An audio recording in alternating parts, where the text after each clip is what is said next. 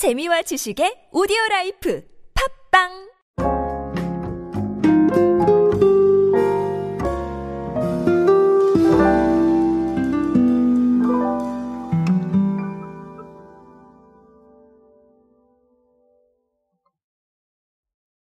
우리의 햄버거 생활은 과거와 비해 많이 바뀌었습니다.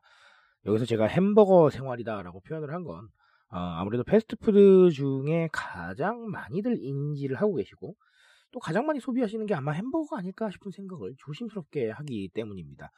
어, 햄버거라고 하면 사실 이제 진짜 패스트푸드였던, 네, 그 시절을 지나서 수제버거까지 오면서 사실 많은 변화를 겪었죠.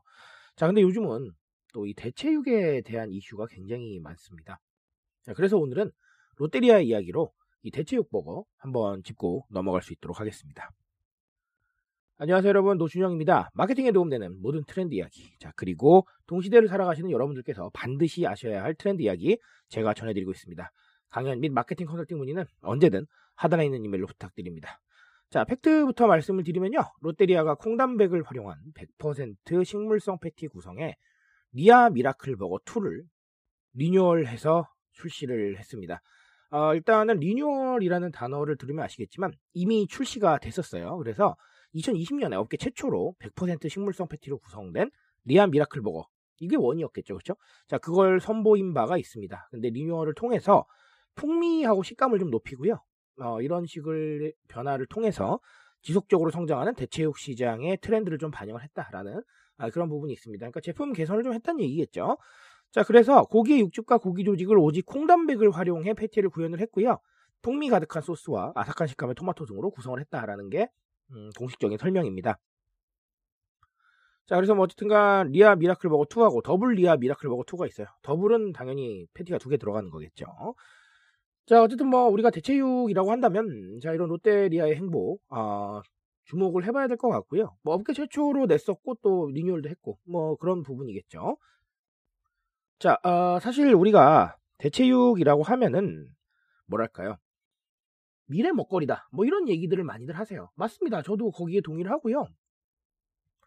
저는 사실 이 고기를 참 좋아하는 사람이긴 합니다만 아, 앞으로는 이런 부분에 대해서 변화를 좀 받아들여야 되지 않나라는 생각을 조심스럽게 하기도 합니다. 자, 그렇지만 트렌드의 측면에서는 미래 먹거리보다 더 중요한 게 하나 있죠. 자, 바로 가치 소비입니다. 그렇죠?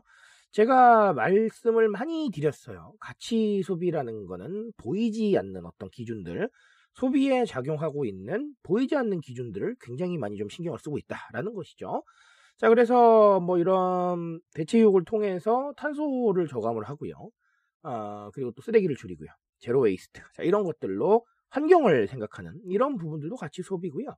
자, ESG 경영도 마찬가지고요.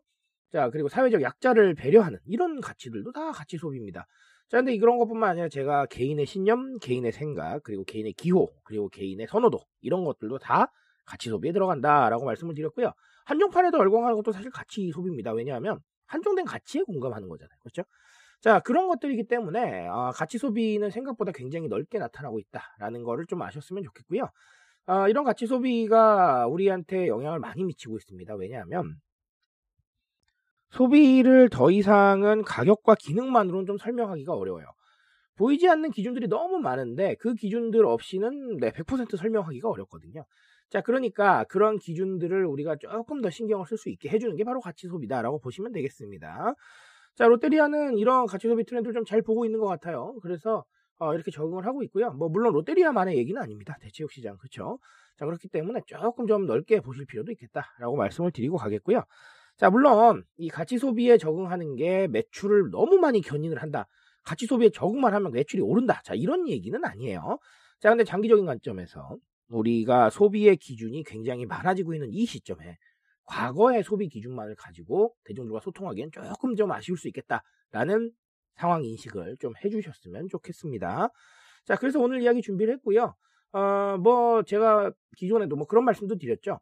음, 새로운 경험면에서 좋다. 왜냐하면 아, 맛이 정말 있을까라는 이런 부분들이 있기 때문에 새로운 경험면에서 좋다라고 말씀을 드렸는데 아, 그렇게 좀 종합적인 사고를 가지고 아, 가치 소비를 한번 바라보시면 예, 아, 앞으로의 추세와 2023 트렌드를 보시는 게 조금 더 편하지 않으실까. 자, 이렇게 조심스럽게 생각해 보도록 하겠습니다. 저는 오늘 여기까지 말씀드리겠습니다. 트렌드에 대한 이야기는 제가 책임지고 있습니다. 그 책임감에서 열심히 뛰고 있으니까요. 공감해 주신다면 언제나 뜨거운 지식으로 보답드리겠습니다. 오늘도 인싸 되세요, 여러분. 감사합니다.